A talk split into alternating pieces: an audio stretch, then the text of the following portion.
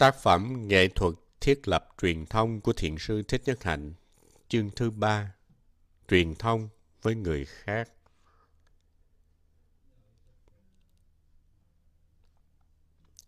Khi ta truyền thông với chính ta, thì ta bắt đầu truyền thông với người khác. Nếu không đi được bước đầu tiên ấy, thì không đi được bước kế tiếp. Không nên vì lơ là mà không dành thời giờ trong ngày để sống tĩnh lặng và truyền thông với chính mình. Tất cả chúng ta vốn có nhiều nhận thức sai lầm và nhiều đau khổ.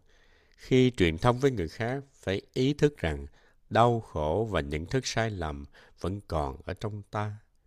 Nếu ta ý thức hơi thở vào, hơi thở ra, thì ta sẽ nhớ rằng mục đích duy nhất của truyền thông với tâm thương yêu là giúp cho người khác bớt khổ. Nếu chúng ta nhớ như thế, là chúng ta đã thành công, là chúng ta đã góp thêm niềm vui và làm vơi đi nỗi khổ cho đời. Chào hỏi Mỗi khi truyền thông với người khác thì nên nhớ rằng trong ta và người kia đều có một vị Bụt. Bụt chỉ là tên gọi của khả năng tối thượng hiểu biết và thương yêu ở trong mỗi chúng ta Ta có thể gọi bằng một tên gọi gì khác cũng được, ví dụ như tuệ giác hay thượng đế. Chúng ta có thể thở, cười, đi như thế nào để vị Bụt trong ta có cơ hội hiển lộ. Tại làng Mai, mỗi khi gặp ai, chúng tôi chắp tay, cúi đầu, chào kính cẩn, vì chúng tôi biết rằng trong người ấy có một vị Bụt. Mặc dù phong thái hay là cách nói năng của người ấy hoàn toàn không giống như một vị Bụt có khả năng hiểu và thương. Chúng ta biết rằng nếu chúng ta chào một cách kính cẩn và tươi mát là chúng ta giúp cho vị Bụt trong người kia hiển lộ. Chắp tay và cúi đầu chào như thế không chỉ là một động tác theo nghi lễ, đây là một thực tập tỉnh thức. Khi đưa hai bàn tay lên và chắp lại, hãy thở vào, ra trong chánh niệm hai bàn tay làm thành búp sen. Nếu bạn làm như thế một cách chân thành, thì bạn có thể thấy những khả năng trong người kia. Trong khi bạn thở, bạn nói thầm. Búp sen xin tặng người một vị bụt tương lai. Khi chắp tay, chúng ta phải chú tâm. Nếu không thì chỉ là động tác suông. Đóa sen trong hai bàn tay của bạn là một tặng phẩm cho người kia cúi đầu chào là ghi nhận nét đẹp nơi người kia. Tại các nước Á Châu, người ta không bắt tay khi gặp nhau. Chúng tôi chỉ chắp tay và vái chào. Cách đây khoảng 160 năm, người Pháp đến Việt Nam và họ dạy chúng tôi bắt tay. Ban đầu chúng tôi thấy bắt tay là buồn cười, nhưng chúng tôi học rất nhanh. Bây giờ thì ai cũng bắt tay, nhưng chúng tôi vẫn còn chắp tay vái chào, nhất là khi gặp nhau trong chùa hay là đền thờ. Ngoài đời hay trong sở làm, chắp tay chào chắc không mấy hợp thời, nhưng khi gặp một ai, bạn có thể nhìn vào mắt người ấy. Dù cho bạn mỉm cười, nói lời chào hỏi hay bắt tay, trong thâm tâm bạn vẫn đang hiến tặng cho người ấy một đóa sen, như để nhớ lại vị Bụt trong mỗi chúng ta. Hai yếu tố căn bản của truyền thông với tâm thương yêu. Chúng ta truyền thông để hiểu người khác và để người khác hiểu ta. Nếu ta nói mà không ai nghe ta hoặc là ta không nghe ta, thì ta không thực sự truyền thông. Có hai điều kiện căn bản để cho truyền thông có hiệu quả. Thứ nhất là nghe sâu, thứ nhì là ái ngữ theo tôi Nghe sâu và ái ngữ là hai phương tiện tốt nhất để thiết lập và phục hồi truyền thông với những người khác và làm vơi bớt khổ đau. Chúng ta ai cũng muốn được hiểu. Khi tạo lập quan hệ với người khác, đặc biệt là khi ta không ý thức, cũng như không lắng nghe sâu niềm đau nỗi khổ của ta, ta chỉ lo làm sao người khác hiểu ta ngay. Ta muốn nói ra ngay cái điều mà mình muốn nói. Tuy nhiên, nói trước như thế không có hiệu quả. Trước hết phải lắng nghe sâu, thực tập chánh niệm để ghi nhận khổ đau và ôm ấp khổ đau của ta và của người kia đưa đến cảm thông cần thiết cho sự truyền thông tốt đẹp. Lắng nghe sâu là lắng nghe với ý muốn giúp cho người khác bớt khổ.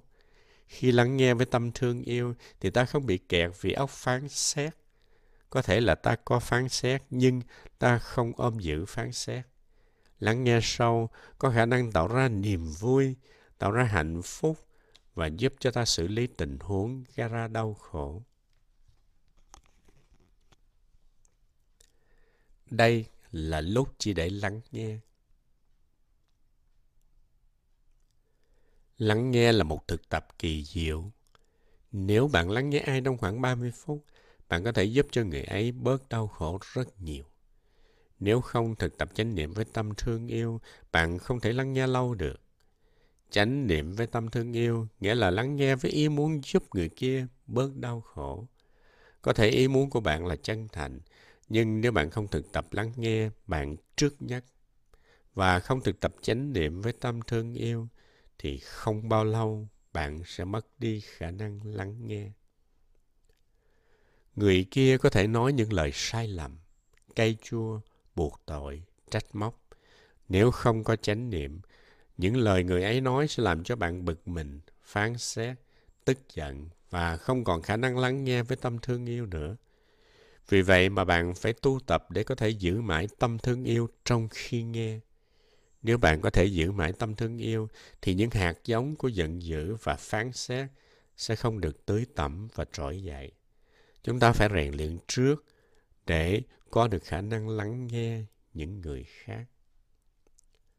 Cũng có khi chúng ta chưa sẵn sàng để lắng nghe thì cũng không sao. Nếu khả năng lắng nghe của ta chưa mấy vững thì tốt hơn là nên tạm dừng lại và tiếp tục vào một ngày khác. Không nên ép mình quá đáng. Hãy tiếp tục thực tập hơi thở chánh niệm, bước chân chánh niệm cho đến khi cảm thấy đã sẵn sàng để thực sự lắng nghe người kia. Ta có thể nói, tôi muốn nghe anh, chị nói khi tôi cảm thấy bình tĩnh, thoải mái nhất. Vậy chúng ta sẽ tiếp tục bàn chuyện vào ngày mai nhé. Sau đó khi đã sẵn sàng để lắng nghe sâu, thì ta có thể lắng nghe mà không ngắt lời người kia. Nếu ngắt lời hay cải chính những gì người ấy nói, thì ta sẽ biến cái buổi nói chuyện thành một cuộc tranh cãi và phá hỏng nó liền. Sau khi lắng nghe sâu và để cho người kia có cơ hội giải bài hết tâm tư, ta sẽ có cơ hội nói cho người ấy biết một vài điều để giúp cho người ấy cởi bỏ nhận thức sai lầm. Nhưng không nên nói liền lúc đó. Bây giờ thì chỉ lắng nghe thôi. Mặc dù người ấy có nói điều gì sai quấy, chính nhờ thực tập với chánh niệm mà ta có thể tiếp tục lắng nghe sâu. Ta phải để thời giờ tìm hiểu khổ đau của người ấy, phải có sự chuẩn bị. Lắng nghe sâu chỉ có một mục đích là giúp cho người kia bớt khổ.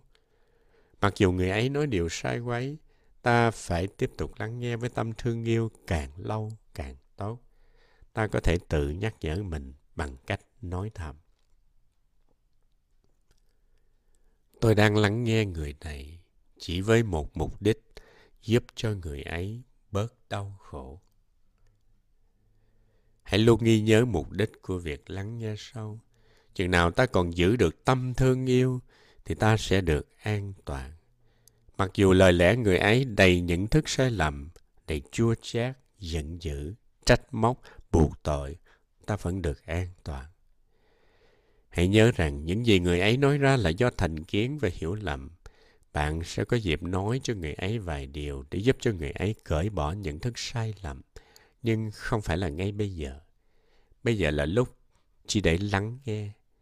Nếu bạn có thể duy trì chánh niệm thương yêu trong khoảng 30 phút, thì tâm bạn sẽ tràn đầy năng lượng yêu thương và bạn sẽ được an toàn. Chừng nào còn tâm thương yêu thì bạn còn có thể lắng nghe an nhiên, tĩnh lặng. Bạn biết rằng người kia đang đau khổ. Khi chúng ta không biết cách ứng xử với khổ đau trong ta, thì ta sẽ mãi khổ đau và làm cho những người quanh ta khổ đau. Khi người kia không biết cách ứng xử với khổ đau, thì người ấy sẽ là nạn nhân của khổ đau. Nếu bạn để cho những phán xét, sợ hãi, giận dữ của người ấy xâm nhập, thì bạn sẽ trở thành nạn nhân thứ hai. Nhưng nếu bạn biết lắng nghe sâu, biết rằng những điều người ấy nói là do đau khổ, thì bạn sẽ được năng lượng thương yêu che chở. Bạn chỉ muốn người ấy bớt đau khổ, bạn không phán xét, trách móc gì người ấy nữa. Thương yêu phát sinh từ hiểu biết. Lắng nghe sâu với tâm thương yêu, bạn sẽ hiểu người kia sâu sắc hơn và thương yêu sẽ được nuôi dưỡng. Nền tảng của thương yêu là hiểu biết và hiểu biết trước hết là hiểu biết khổ đau. Tất cả chúng ta đều cần được thấu hiểu. Nếu chúng ta thương yêu ai và muốn cho người ấy được hạnh phúc, thì chúng ta phải hiểu nỗi khổ niềm đau của người ấy. Nhờ có hiểu biết mà tình yêu của bạn sẽ sâu đậm và trở thành tình yêu chân thật. Lắng nghe khổ đau là một yếu tố cần thiết để phát triển, hiểu và thương. Tôi định nghĩa hạnh phúc như là khả năng hiểu và thương. Bởi vì không có hiểu, không có thương thì không thể có hạnh phúc. Vì chúng ta không đủ hiểu và đủ thương, cho nên chúng ta đau khổ. Vì vậy cho nên chúng ta đối hiểu và đối thương. Thương yêu phát sinh từ hiểu biết, không thể thương nếu không hiểu. Một người làm sao thương được đứa con mình nếu không hiểu khổ đau và khó khăn của con? Làm sao mà chúng ta có thể cho người bình thường hạnh phúc nếu không biết gì về khổ đau và khó khăn của người ấy? Tôi đã hiểu rõ anh chưa? Nếu muốn biết ta đã làm cho ai hạnh phúc, thì nên hỏi, tôi đã hiểu rõ anh ấy chưa? Tôi đã hiểu rõ chị ấy chưa? Nhiều người ngần ngại nói ra vì họ e rằng sẽ bị hiểu lầm. Có nhiều người đau khổ quá nhiều đến nỗi họ không có can đảm nói lên cho chúng ta nghe khổ đau ở trong lòng.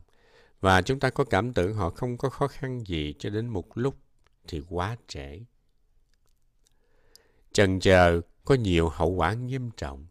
Nhiều người tự cách ly mình, họ có thể đột ngột cắt đứt quan hệ bạn bè, tình cảm và có thể đi đến tự sát Họ có điều gì vương vấn trong lòng trong một thời gian dài, nhưng họ cứ làm ngơ, coi như không có gì xảy ra, coi như mọi chuyện đều êm xuôi. Có thể sợ hãi hay là tự ái là nguyên nhân. Nếu ta lắng nghe sâu hay quan sát kỹ, ta có thể khám phá niềm đau nỗi khổ sâu kín nơi người ấy. Ta có thể thấy rằng người ấy cực kỳ đau khổ và không biết xử lý khổ đau. Vì vậy người ấy tiếp tục đau khổ và làm cho những người khác đau khổ. Mỗi khi thấy được như thế, ta không còn giận người ấy nữa. Ta phát sinh lòng từ bi. Ta phát sinh tuệ giác rằng người ấy đang đau khổ và cần được giúp đỡ, chứ không phải đang trừng phạt. Nếu cần, anh có thể xin giúp đỡ. Anh có thể nói, anh ơi, tôi muốn hiểu anh hơn. Tôi muốn hiểu niềm đau khổ của anh. Tôi muốn hiểu anh vì tôi thương yêu anh. Nếu dành thì giờ để nhìn sâu, ta mới nhận ra được khói đau ở trong người đó. Có nhiều người giả bộ như là không đau khổ, nhưng khi ta lắng nghe họ với tâm thương yêu thì họ sẽ có cơ hội nói ra nỗi khổ, niềm đau của họ. Trong tất cả các mối liên hệ, ta nên tự hỏi mình đã hiểu rõ người kia chưa? Nếu một quan hệ mà hòa thuận, truyền thông được tốt đẹp, thì hạnh phúc sẽ có mặt. Nếu một quan hệ hòa thuận, truyền thông tốt đẹp, thì hiểu biết có mặt. Đừng chờ đến lúc người kia từ bỏ anh hay là nổi giận mới hỏi cái câu quan trọng. Anh nghĩ rằng tôi đã hiểu rõ anh chưa? Người kia sẽ nói cho anh biết là anh đã hiểu mình chưa? Người ấy sẽ biết là anh có thể hiểu rõ mình với tâm thương yêu hay là không anh có thể nói như thế này. Hãy nói cho tôi nghe đi. Hãy giúp tôi. Bởi vì anh cũng biết rằng nếu tôi không hiểu rõ anh thì tôi sẽ gây ra lỗi đó. Đó là ngôn ngữ của tình yêu. Câu hỏi tôi đã hiểu rõ anh chưa? Không chỉ dành riêng cho các quan hệ tình cảm mà còn dành cho quan hệ gia đình, bạn bè và bất cứ ai mà ta ưu tư chăm sóc. Câu hỏi ấy cũng có thể có ích ở trong sở làm. Nếu anh sống với một người thân trong gia đình hay một người bạn đời, anh có thể nghĩ rằng anh đã gặp người ấy hàng ngày và anh có thể hiểu rõ người ấy. Điều đó không đúng. Anh chỉ biết rất ít về người ấy thôi. Anh có thể sống với một người năm, mười hay là hai mươi năm, nhưng anh đã không nhìn sâu người ấy để có thể hiểu rõ người ấy đâu. Anh cũng có thể hành xử với bản thân anh như vậy đấy. Anh sống với chính anh suốt đời. Anh nghĩ rằng anh đã biết rõ anh là ai. Nhưng thật ra, nếu anh không lắng nghe anh với tâm thương yêu, tò mò và không phán xét, thì anh không thể biết rõ anh đâu. Nếu anh chờ khi những người thân qua đời thì quá trễ để có thể xin họ chia sẻ tâm tình với anh. Một em bé dù lớn dù nhỏ mà ngồi lại với cha mẹ và hỏi han cha mẹ về những kinh nghiệm, khổ đau, hạnh phúc của cha mẹ là một điều hay. Hãy chỉ ngồi và lắng nghe với hơi thở chánh niệm, đồng thời lắng nghe mình. Chúng ta sẽ phát triển khả năng nghe sâu, nhìn rõ, và ta có thể có nhiều cơ hội truyền thông tốt đẹp hơn với cha mẹ và những người ta thương. Mỗi khi anh thấy một người đang khổ, anh sẽ khởi lòng từ bi. Anh muốn giúp cho người ấy bớt khổ. Lắng nghe với tâm từ bi và ái ngữ là có thể giúp chuyển đổi tình trạng rất nhiều rồi. Sau đó anh có thể ngồi xuống với người ấy và cùng người ấy tìm ra những tuệ giác để có những hành động tích cực nếu cần để cải thiện tình trạng. Lắng nghe với tâm thương yêu không chỉ là điều mà anh có thể giúp cho người khác bớt khổ, nhưng đó là luôn luôn bước đầu tiên.